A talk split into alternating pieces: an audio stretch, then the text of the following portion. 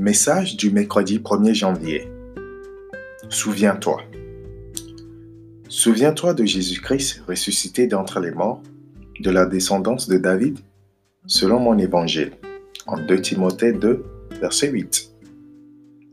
Timothée était nourri dans les paroles de la foi et de la bonne doctrine, qu'il avait pleinement comprises.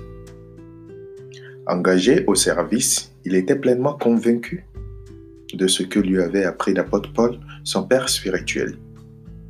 Pour l'avoir accompagné dans plusieurs de ses voyages, il savait aussi combien l'apôtre Paul avait souffert pour Jésus-Christ. Timothée risquait-il d'oublier Jésus-Christ? Paul ne le pense probablement pas, mais il veut attirer son attention sur la qualité de celui pour qui il est engagé et il encourage Timothée à prendre sa part des souffrances comme un bon soldat de Jésus-Christ. Souviens-toi de Jésus-Christ. Notre service peut nous absorber au point d'oublier que nous servons le Seigneur. Quoi que vous fassiez, faites-le de cœur comme pour le Seigneur. C'est le Seigneur Christ qui vous serve, que vous servez. Colossiens 3, 23, 24. Ressuscité d'entre les morts. Dans notre service, nous pouvons nous laisser effrayer par des circonstances difficiles ou écrasés par beaucoup de soucis. Nous oublions que notre Seigneur est ressuscité d'entre les morts et qu'il est vivant. Il a vaincu Satan à la croix et il a triomphé de la mort. Sa victoire est à nous.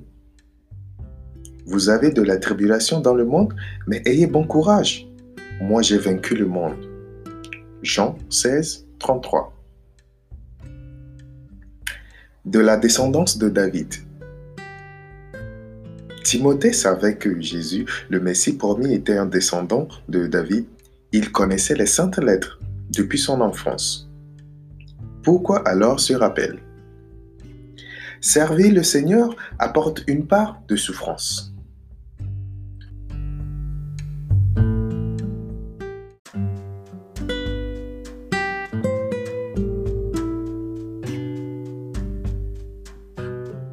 Dans les épreuves, souvenons-nous que Jésus est de la descendance de David.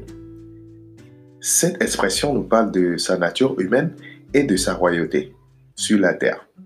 Jésus a vraiment connu et partagé la condition humaine, ma condition. Mais il est aussi l'héritier de toutes les promesses glorieuses de Dieu à David. Il est celui qui règne. Il nous laisse cette promesse. Celui qui vaincra, je lui donnerai de s'asseoir avec moi sur mon trône. Comme moi aussi j'ai vaincu et je me suis assis avec mon Père sur son trône. Apocalypse 3, 21.